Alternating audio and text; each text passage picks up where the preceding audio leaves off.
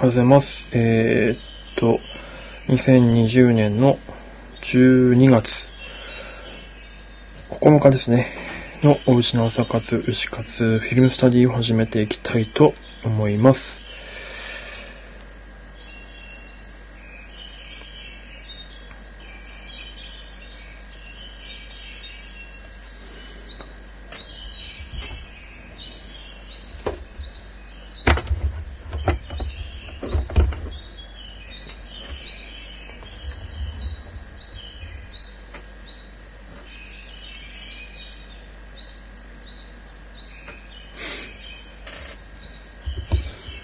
お、イキおはようございます。はう。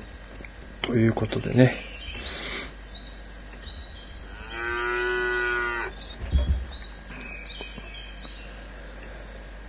しゃ、帰っていくかな。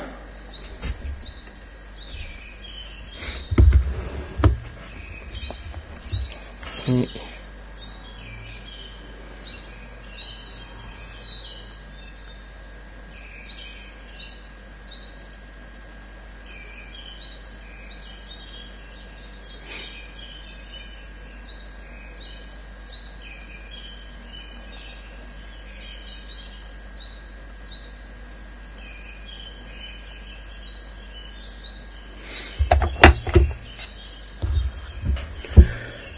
さて、3日前くらいにね、えっと、オープニングのタイトルカット前後の、ふしろ、ふしぐろくんのところまでを書いたんですけど、今日はふしぐろくんのカットより、の次からですね、えっと、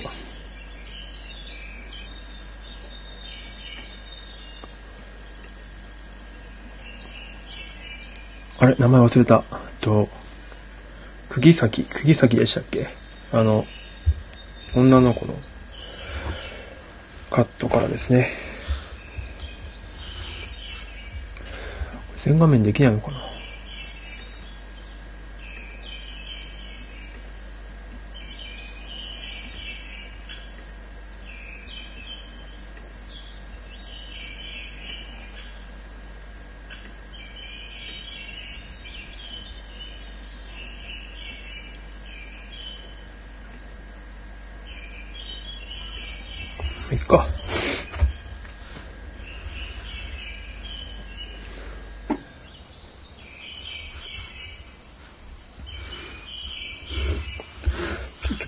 一枚一枚をちょっとだけ時間かけつつやっていこうかなと思います。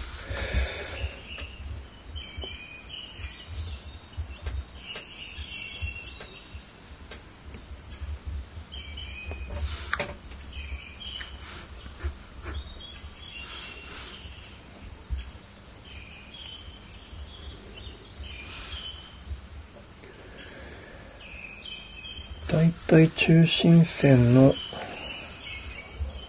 ちょ、ちょい下あたりに頭か。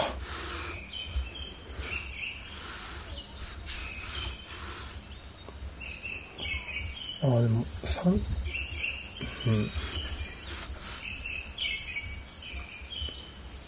こんぐらいか。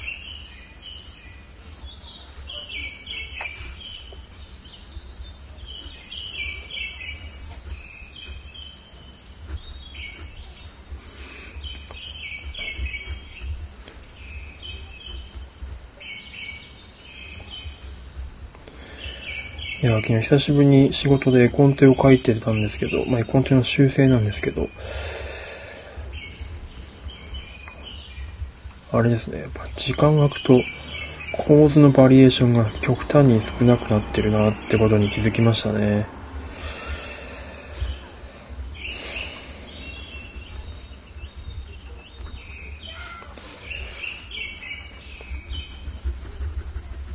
ちゃんとストックしていかないと。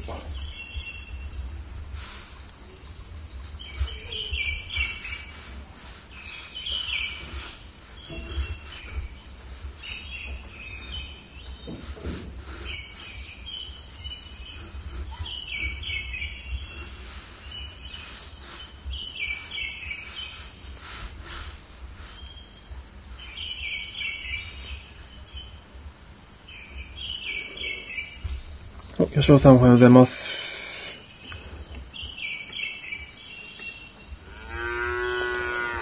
そうか、昨日気づかなかったですけど、クリスマスの予想になってますね、吉尾さん。いいっすね、季節感が出て。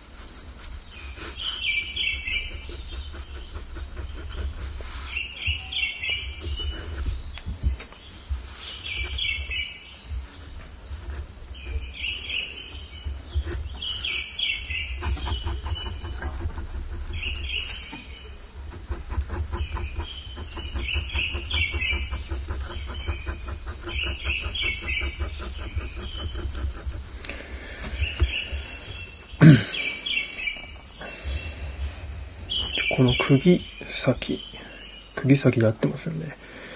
釘先が、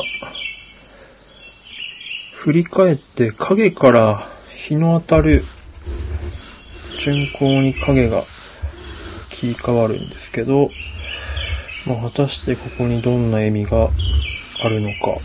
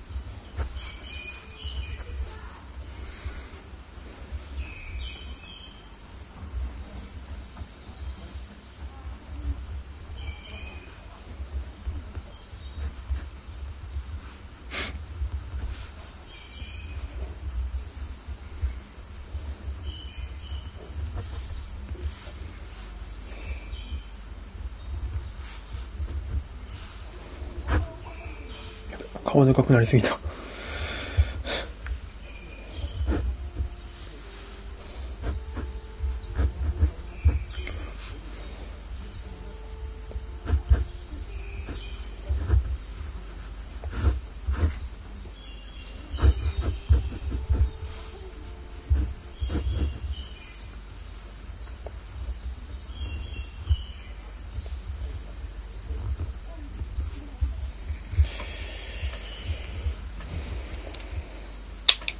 で、逆にここがハイライトになるんですね。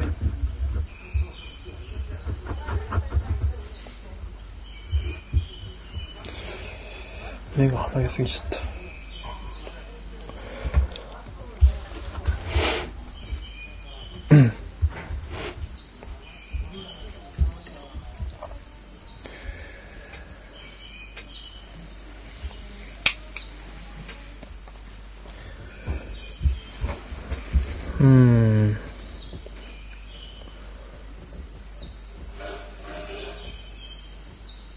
なんでこのシチュエーションにしたんだろうな。東京タワーがなんか見えてるので、ヒルズっぽいんだよな、ここ。建物の感じからして。違うかななんか六本木ヒルズでロケハンした感じがありますよね、ここ。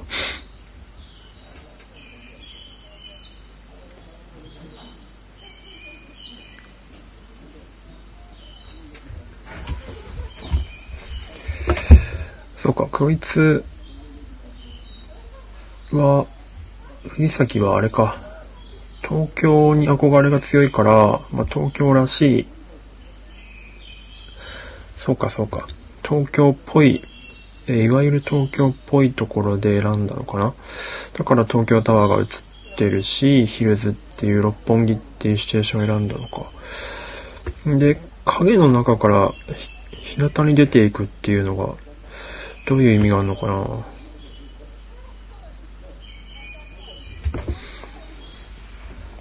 まあ絵的にはかっこいいですけどね。まあ、板取りとかも影から日が当たるっていう演出になってたので、このオープニング全体のテーマがなんとなくそういう系なのかな？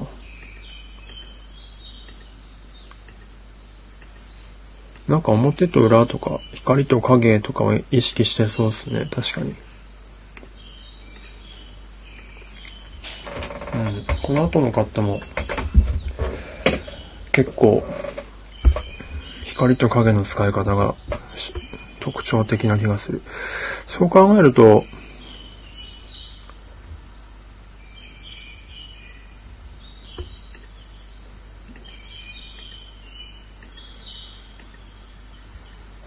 五条先生のカットは、比較的ずっとアンダーというか、暗いんだよな。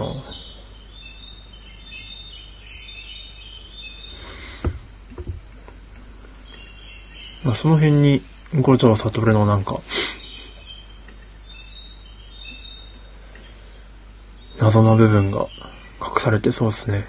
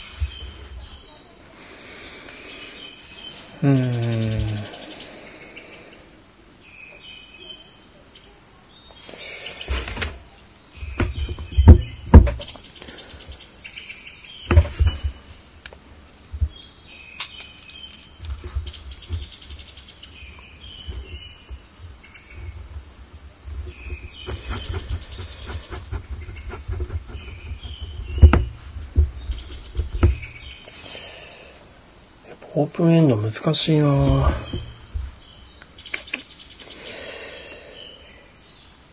うん、文脈がやっぱり普通に本編と、本編に比べて読み取りづらいので、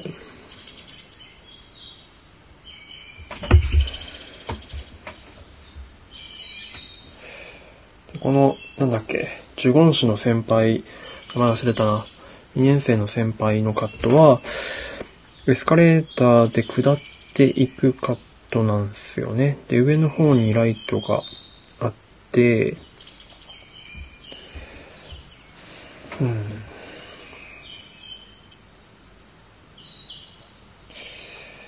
なんでこのシチュエーション選んだんだろうな。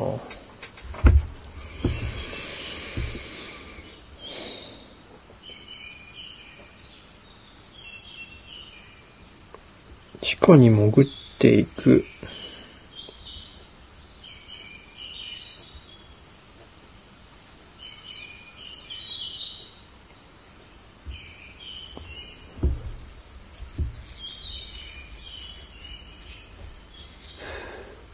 うーん。わからん。そういうキャラだっけこいつ。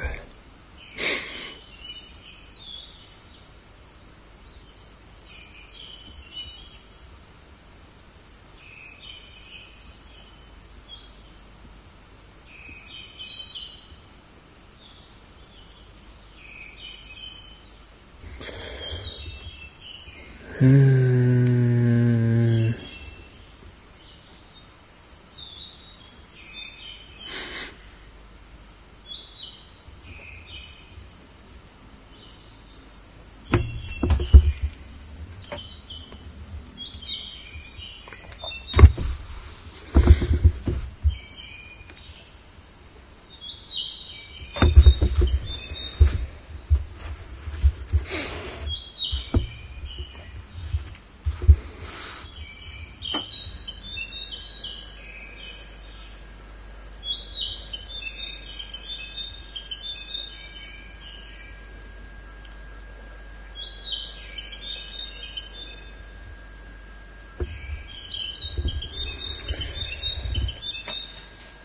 あ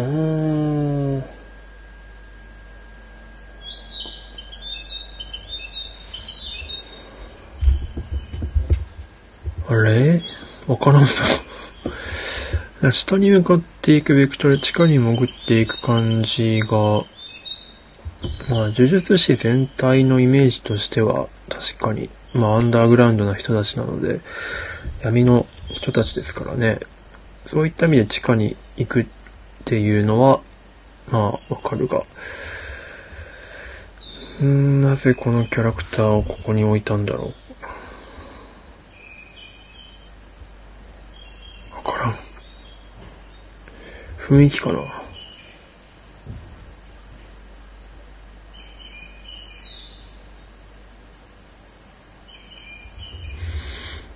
雰囲気の可能性も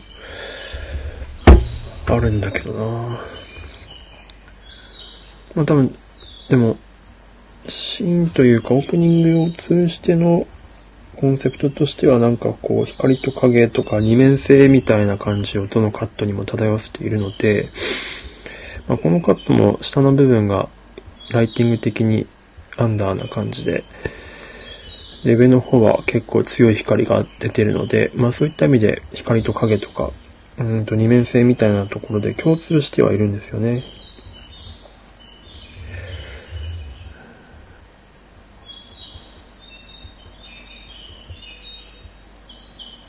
まあでもそういったぐらいなのかな。ただそういった二面性のあるものとか、なんか人目につかないものとかっていうシチュエーションとかっていうのを多分列挙していって、で、その中で、あ、エスカレーターいいのかもみたいな感じに思ったのかもしれないですね。地下鉄に潜っていくときの。あー、ってことなのかな山下さんに本人に聞かないとわからんな。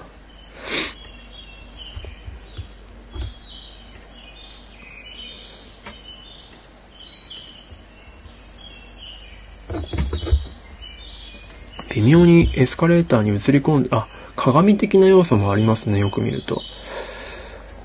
エスカレーターの、なんていうのかな。側面というか、のところに、えー、若干キャラクターが映り込んでいるから、まあ、そこでも、二面性的な要素はありますね。なるほど、なるほど。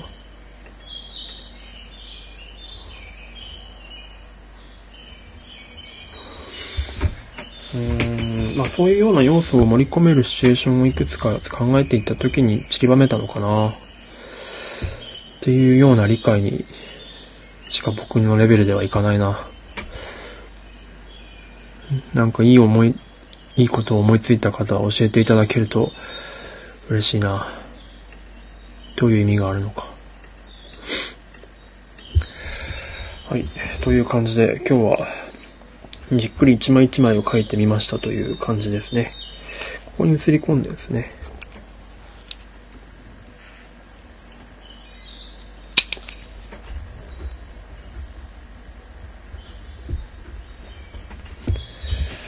よいしょ。40スタジオの方でレビューしていきます。はい。はい。国崎で合ってますよね。国崎野原ですよね、確か。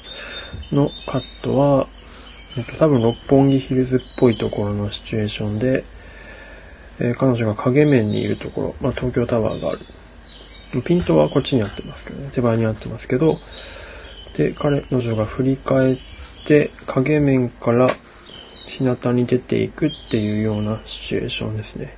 シチュエーションというか流れですね。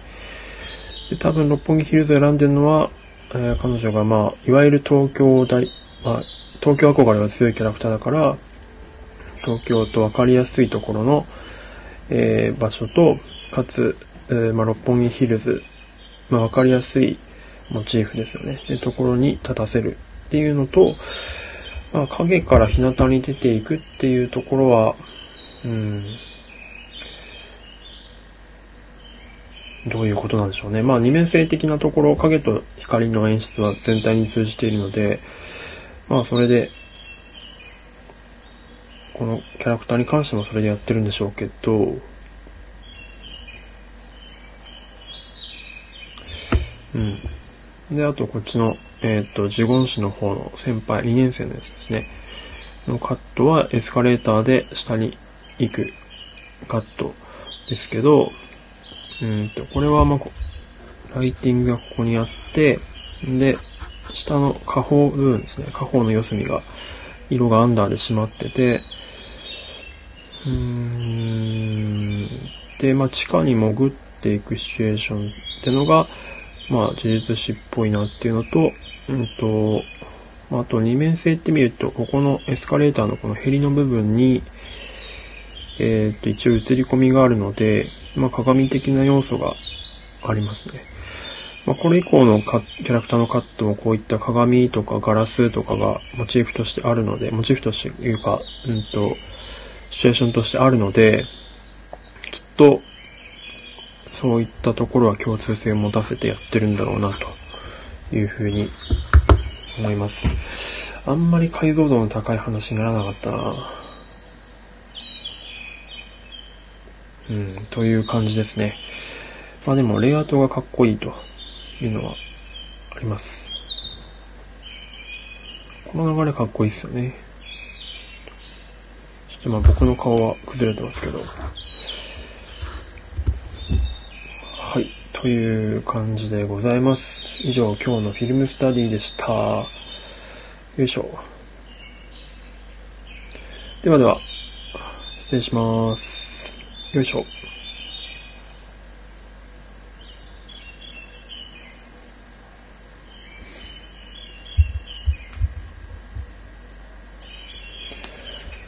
では、スタンド FM も失礼します。素敵な一日をお過ごしください。